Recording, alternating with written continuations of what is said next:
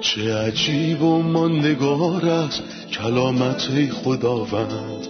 ابدی و جاودان است تمامی کلامت.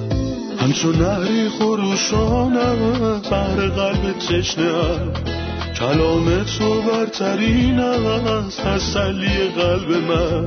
نوری بر پاهای من چراغ راه های من. کلام تو شفا بخشد درد و رنج و زخم من. نپویی این کلام ساکن شد در قلب من.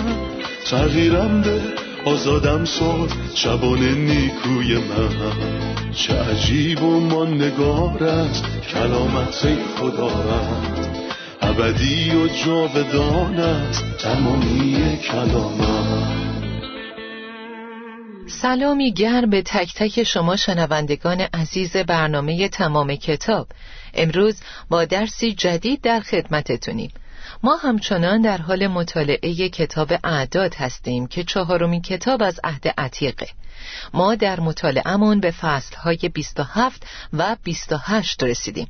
یادآوری می کنم که در قسمت قبل با صحبت درباره سرشماری دوم در فصل 26 کتاب رو ادامه دادیم. سرشماری اول در ابتدای سفر و در فصل یک و سرشماری بعدی هم قبل از پایان سفر و در فصل 26 بود. ما به فصلهای 27 و 28 رسیدیم و امروز در فصل 27 با گروهی از زنان جوان با نام دختران سلفهاد آشنا میشیم. اونها یه مشکل خونوادگی داشتن که به ارسیه مربوط می‌شد و اونو نزد موسا بردن و می‌بینیم که نظر خداوند درباره این دختران جوان چی بود. همینطور در این فصل می‌بینیم که یوشع تبدیل به جانشین موسا در رهبری قوم شد و درباره قربانی های متعددی که در فصل 28 هستن صحبت می‌کنیم. امیدوارم کتاب مقدستون رو باز کرده باشید و در این مطالعه ما رو همراهی کنید.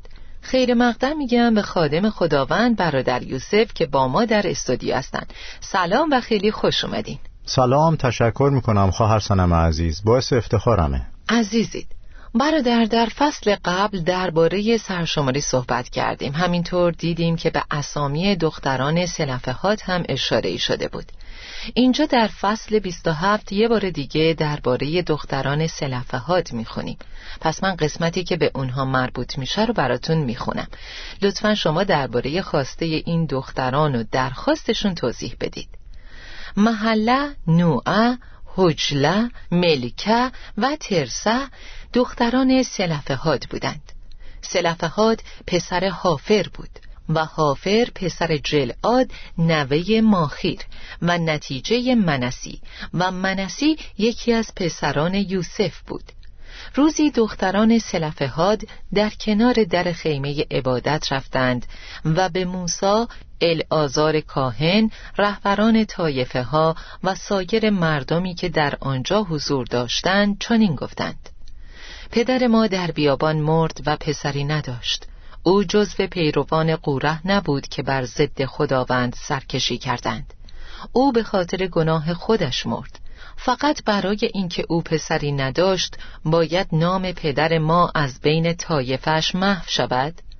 ما خواهش می‌کنیم که برای ما هم مانند خیشاوندان پدر ما زمین داده شود.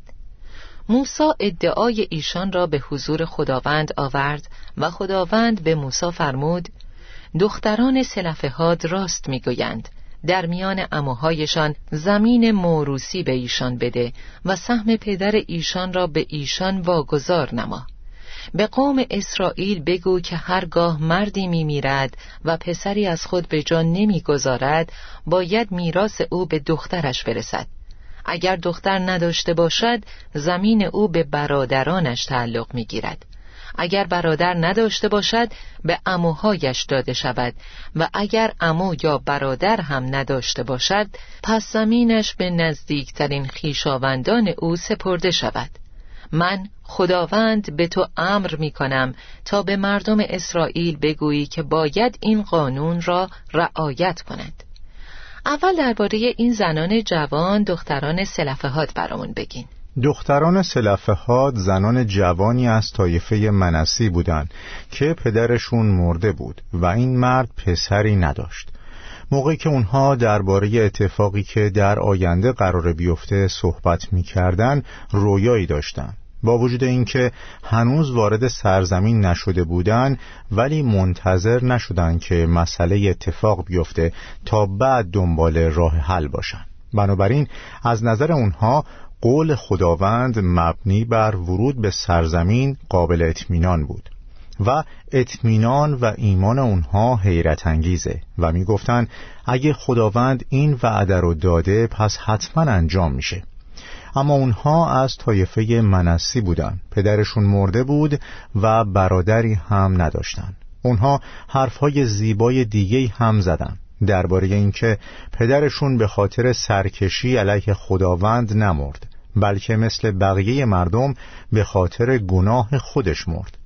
پس چیزی در خانوادهشون وجود نداشت که موجب خشم خدا بشه. چون گناه خدا رو خشمگین می‌کنه و شخص گناهکار رو از ارث محروم می‌سازه. پس این مسئله رو به روشی مطرح کردن و از موسی پرسیدن چرا باید به خاطر اینکه برادری نداریم از میراث خداوند که به ما تعلق داره محروم بشیم؟ آیا یه دختر این حق نداره که مثل برادرش از میراث برخوردار باشه؟ آیا یه زن این حق نداره که مثل پسر در میراث سهمی داشته باشه؟ موسی متوجه درستی حرفشون شد و انگیزه و بلند پروازیشون رو دید و این مسئله رو به حضور خداوند آورد همونطور که خوندید خدا قانون جدیدی وضع کرد که نه تنها به اونها بلکه به تمام نسلها مربوط می‌شد انگار خواسته اونها و پافشاری کردنشون برای میراث خداوند به تمام نسلهای بعد از اونها کمک کرد. و خدا فرمود نه تنها در این مورد بلکه در مواردی که مردی فرزندی نداشته باشه میراث باید به برادرانش داده بشه. و اگه برادری هم نداشته باشه باید به خیشاوند نزدیک داده بشه. اما مسئله مهم اینه که میراث نباید از طایفه خارج بشه. درسته. ما امروز درباره صحبت خانم ها در برکات عهد جدید هم صحبت می‌کنیم. آیا خدا بین زن و مرد تبعیض قائل میشه؟ ما باید در این باره توضیح بدیم چون افراد زیادی میگن که کتاب مقدس حق زن و زیر پا می‌ذاره و میگه زنها مثل مردها نیستن. ما در کجای کتاب مقدس می‌تونیم ببینیم که خدا برای زن ارزش قائله و حق زن و مرد در ارسیه، حیات و ارث جاودانی برابره. اجازه بدین از ابتدای کتاب مقدس شروع کنیم یعنی از کتاب پیدایش. فصل اول درباره امتیازها صحبت می‌کنه و فصل دوم درباره مسئولیت ها راجع به امتیازها خداوند فرمود اینک انسان را بسازیم. ایشان مثل ما و شبیه ما باشند. و بعد ایشان را زن و مرد آفرید. و بعد اونها رو برکت داد. نه تنها این بلکه بهشون فرمود بارور و کثیر شوید و زمین را پرسازید. این جایگاهیه که خدا به هر دوشون داد. و در آن تسلط یابید. حکومت کنید. خدا با هر دوی اونها صحبت می کرد به امتیازها توجه کنید. هر دوی اونها باید تسلط پیدا کنند و هر دوشون باید بر ماهیان دریا و پرندگان آسمان و هر موجود زنده‌ای که بر زمین حرکت می‌کنه حکومت کنند. چه کسی از چه کسی بالاتره؟ هیچ کدوم. هر دو در امتیازها برابرن.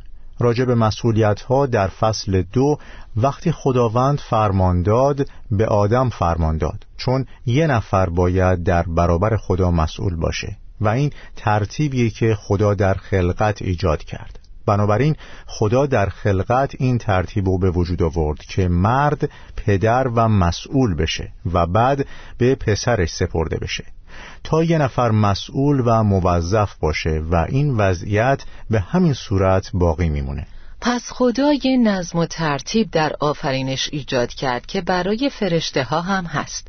و فرشته به عنوان رئیس فرشتگان وجود داره. برای همین در خلقت و در کائنات نقش های عمل کردی ترتیبی وجود دارند که اجرا میشن. اما در امتیازها هر دو برابرن و عهد جدید به ما میگه به هر حال در اتحاد ما با خداوند زن از مرد یا مرد از زن بینیاز نیست.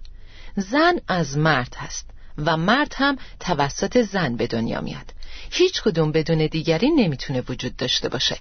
مرد نمی‌تونه بدون زن به دنیا بیاد و زن نمی‌تونه بدون مرد زندگی کنه. کتاب مقدس درباره برابری در موارد زیادی صحبت می‌کنه. وقتی از شرایط روحانی صحبت میشه ما واقعا حقایق شگفتانگیزی درباره زنان می‌خونیم. برای مثال وقتی در اناجیل خداوند درباره عظمت ایمان صحبت می‌کنه یک بار به مردی از امتها اشاره شده و یک بار به یه زن.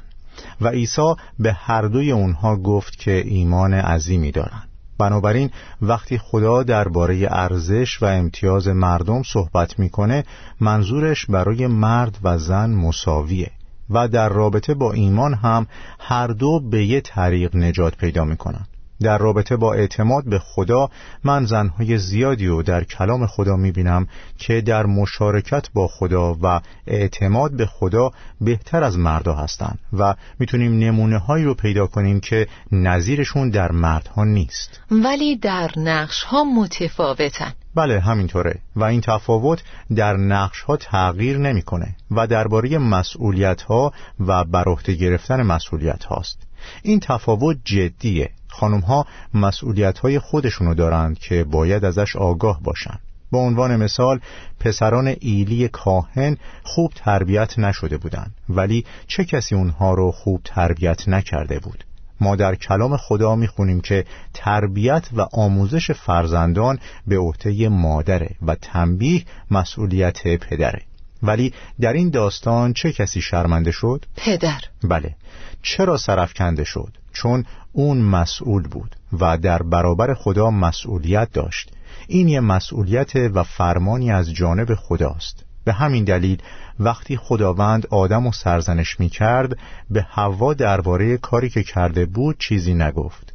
در پیدایش سه میگه چون از فرمانی که به تو داده بودم اطاعت نکردی و به حرف همسرت گوش کردی مجازات میشی. پس تصاوی بین مرد و زن در امتیاز هاست. ولی مسئولیت ها و نقش هاشون متفاوته. درست از آیه دوازده اخبار مرگ موسا رو میشنویم و می‌بینیم که موسا از وارد نشدن به سرزمین وعده اعتراض نمی‌کنه بلکه جایگاه متفاوتی داره. لطفا در این باره توضیح بدین. مرگ موسا از همه لحاظ حادثه عجیبی بود. حتی مرگ هارون هم خیلی عجیبه. و برای اونها رأی الهی صادر شده بود. ما می‌بینیم که موسا هارون و پسرش رو بالای کوه هور برد و لباس کهانت هارون رو در آورد و به پسرش پوشوند و زمانی که لباس رو به تن پسر می کرد هارون مرد. اگه هارون یه شخص معمولی بود از درآوردن لباسش خودداری می کرد و دو دستی بهشون می چسبید چون بعد از درآوردنش می مرد اما این واقعه به همون نشون میده که ایمان ما در رابطمون با خدا صحنه های تاریک و تغییر میده. همینطور می‌بینیم که شرایط موسی به نحوی دشوار بود چون نتونست قوم و وارد سرزمین کنه و در واقع شریعت نمی‌تونه قوم خدا رو داخل کنه و موسی نماد شریعته. مسئله بعدی اینه که این اتفاق اصل کاشتن و برداشت کردن رو به ما نشون میده. و خداوند دلیل این رأی الهی رو هم ذکر می‌کنه. از عوامر من سرپیچی کردید و شما نخواستید قدرت مقدس مرا در حضور قوم تصدیق کنید. موسی نه فقط به خاطر نماد شریعت بودنش بلکه همینطور به خاطر گناهش وارد سرزمین وعده نشد. گناه مرد بزرگ بزرگه. اما موضوع زیبایی که می‌بینیم اینه که موسی به قوم خدا اهمیت میده و به خدا میگه که قوم مثل گوسفندیه که قبل از ورود به سرزمین نیاز به کسی برای مراقبت داره. موسی داشت می‌رفت اما قوم براش بسیار با ارزش بود. من دارم میرم اما ملتمس این که یهوه خدای ارواح تمامی بشر کسی را بر این جماعت بگمارد که پیش روی ایشان بیرون رود و پیش روی ایشان داخل شود. قوم برای موسی خیلی مهم بودن و نتیجه دیگهی که می‌تونیم بگیریم اینه که موسی به راحتی می‌تونست بگه که اون شخص یوشعه. درسته؟ چون یوشع همیشه با اون بود. کالیب هم می‌تونست باشه چون یوشع و کالیب بهترین کاندیدا بودن.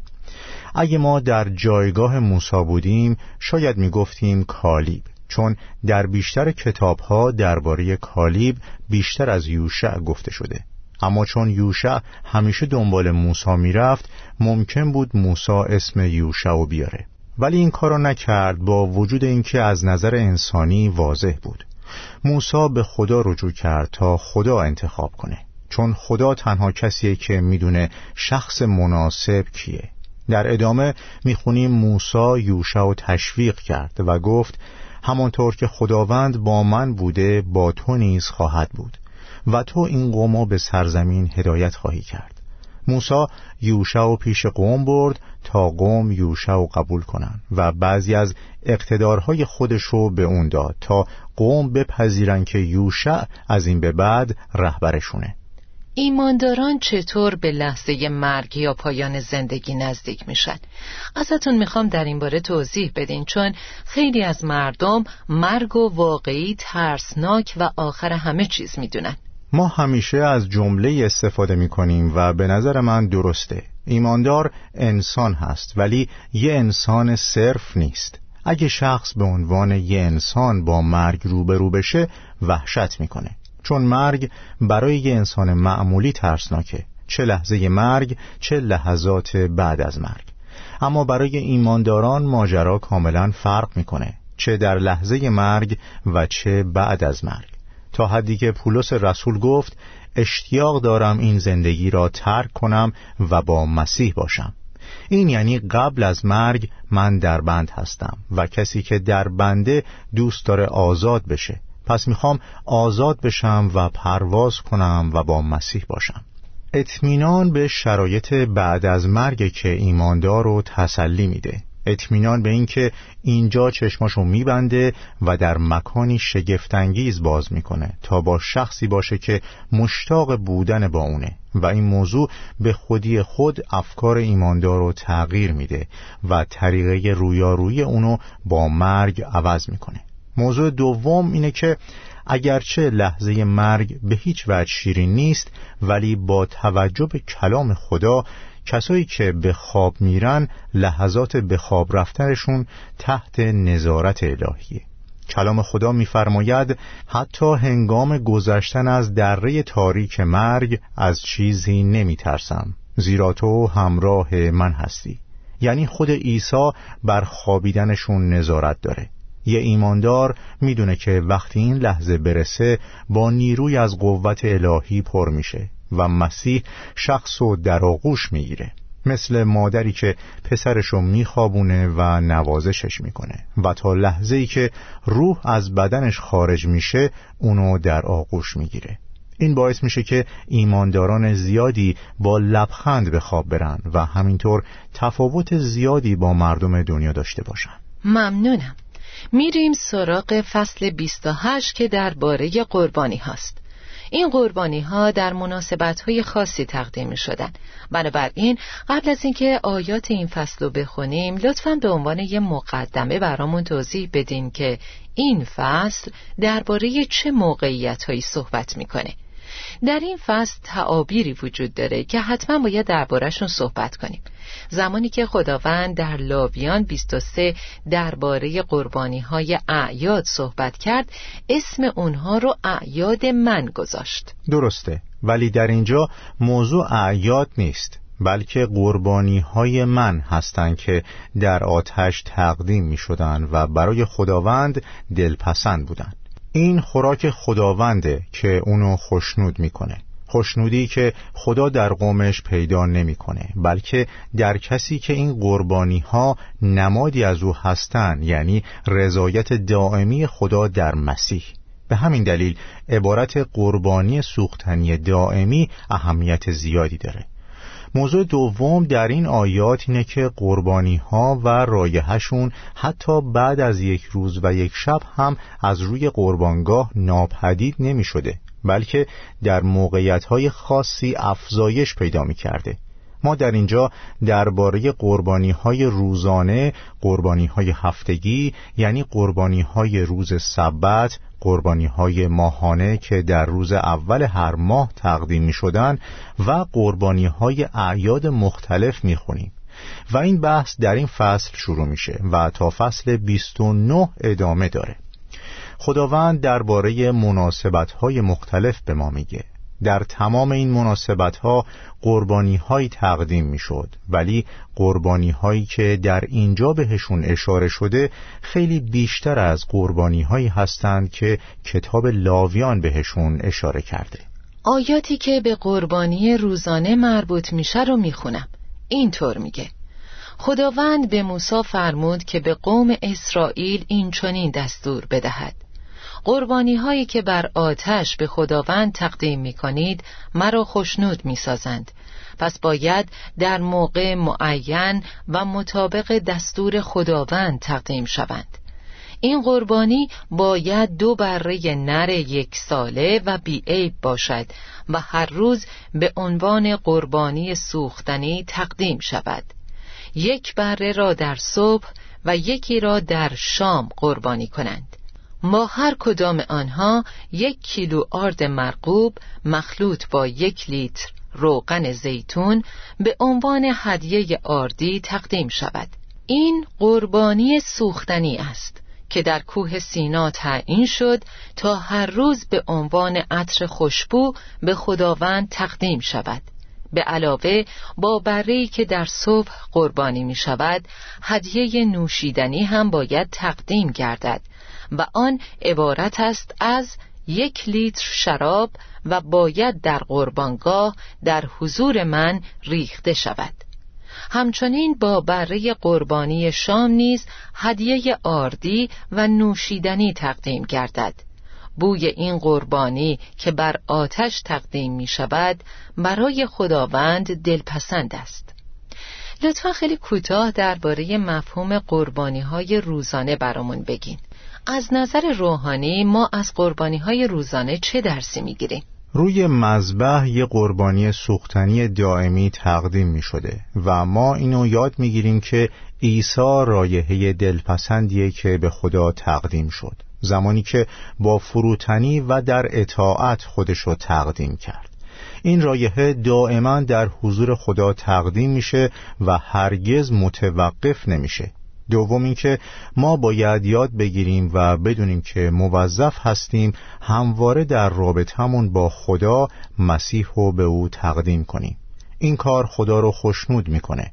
خدا می‌خواد مسیح در زندگی ها و پرستش های ما تقدیم بشه. منظورم اینه که ما نباید مشغول خودمون باشیم بلکه مسیح رو محور قرار بدیم چون این قربانی سوختنیه. ممنونم. استراحت کوتاهی می‌کنیم و خیلی زود با ادامه درس برمیگردیم.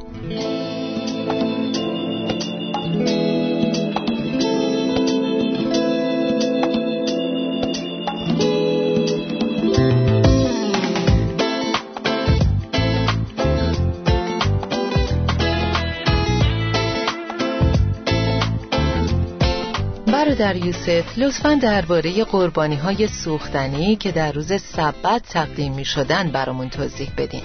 و اینکه چرا این قربانی ها به طور خاص در سبت تقدیم می شدن وقتی لاویان فصل 23 رو بخونیم متوجه میشیم که همیشه قبل از اعیاد به روز سبت اشاره کرده که پایه و اساس اعیاده.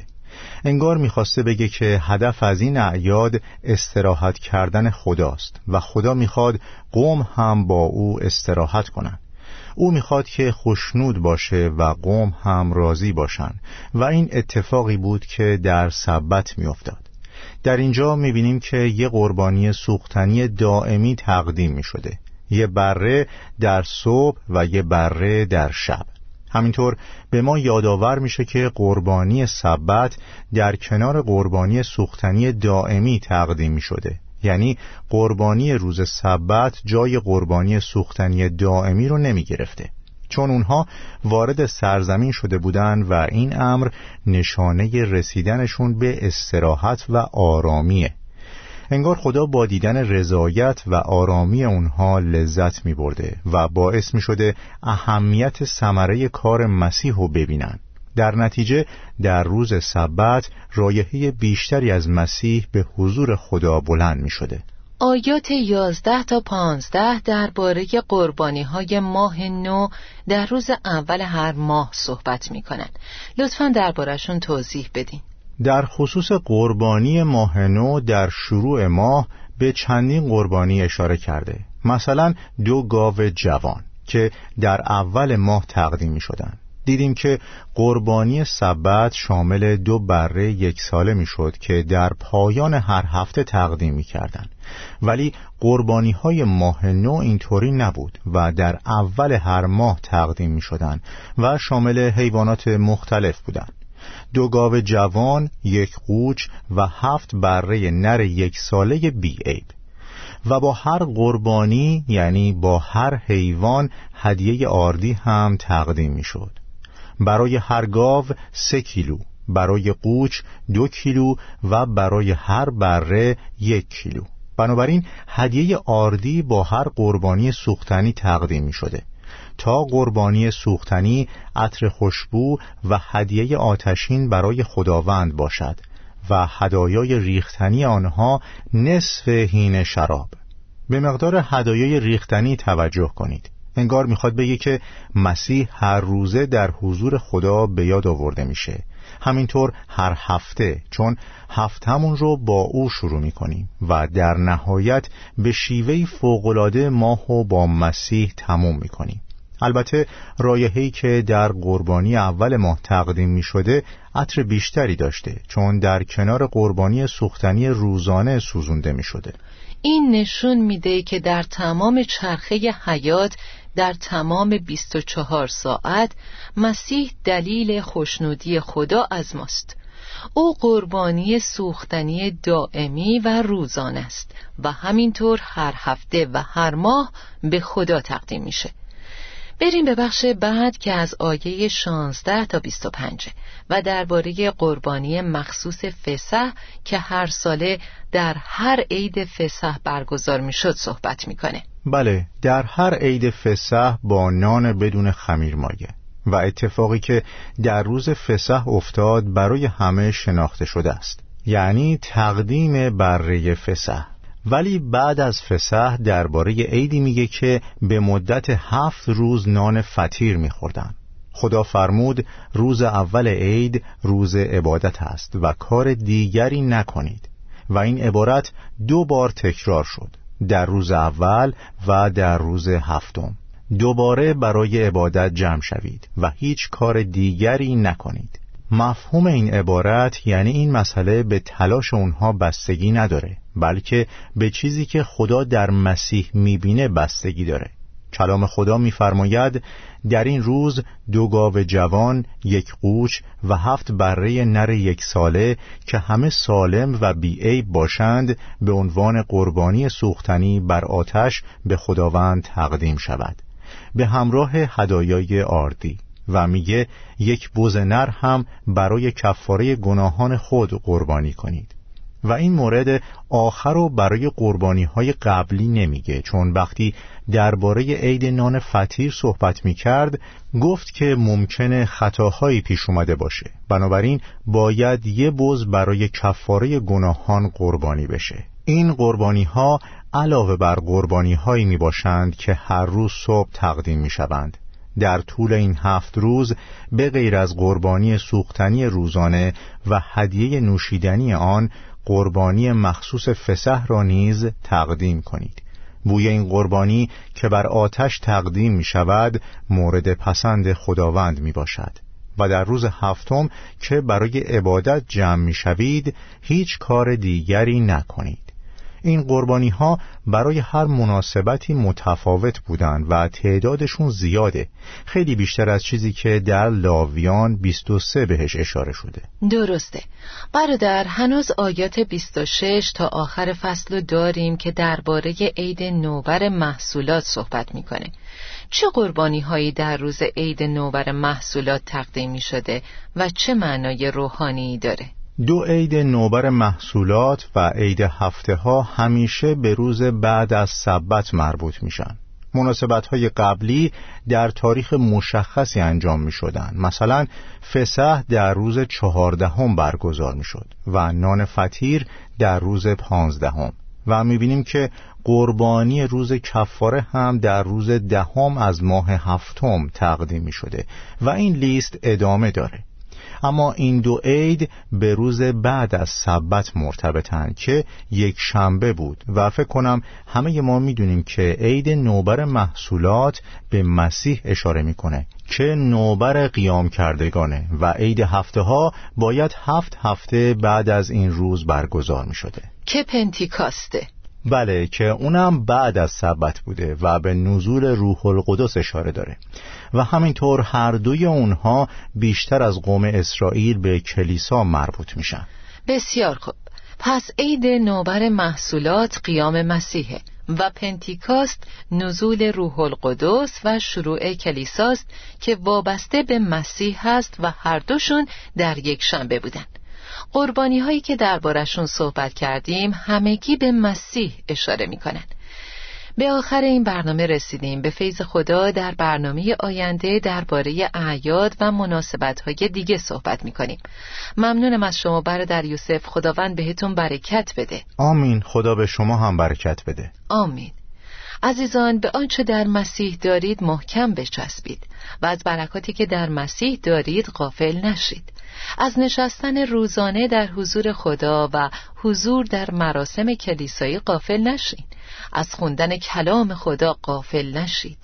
با ضعفهاتون برین و در خداوند پناه بگیرید و بهش بگید می‌خوام از میراسم در تو لذت ببرم. اجازه نمیدم دشمن رازگاهانم کتاب مقدس خوندنم و خدمت و پرستشم را از من بگیره و منو دور کنه. برکاتی که در مسیح دارید رو با غیرت بطلبید و برای اونچه که در مسیح دارید بجنگید. تا کلامی دیگه در قسمتی جدید خدا حافظ همه شما. چه عجیب و ماندگار است کلامت خداوند. ابدی و جاودان است تمامی کلامت. همچون نهری خروشانم بر قلب تشنه کلام تو برترین است تسلی قلب من. نوری بر پاهای من چراغ راه های من. کلام تو شفا بخشد درد و رنج و زخم من. نپوری این کلام ساکن شد در قلب من. تغییرم به آزادم ساد شبان نیکوی من. چه عجیب و من نگار است کلامت خدا رد ابدی و جاودان است تمامی کلامت.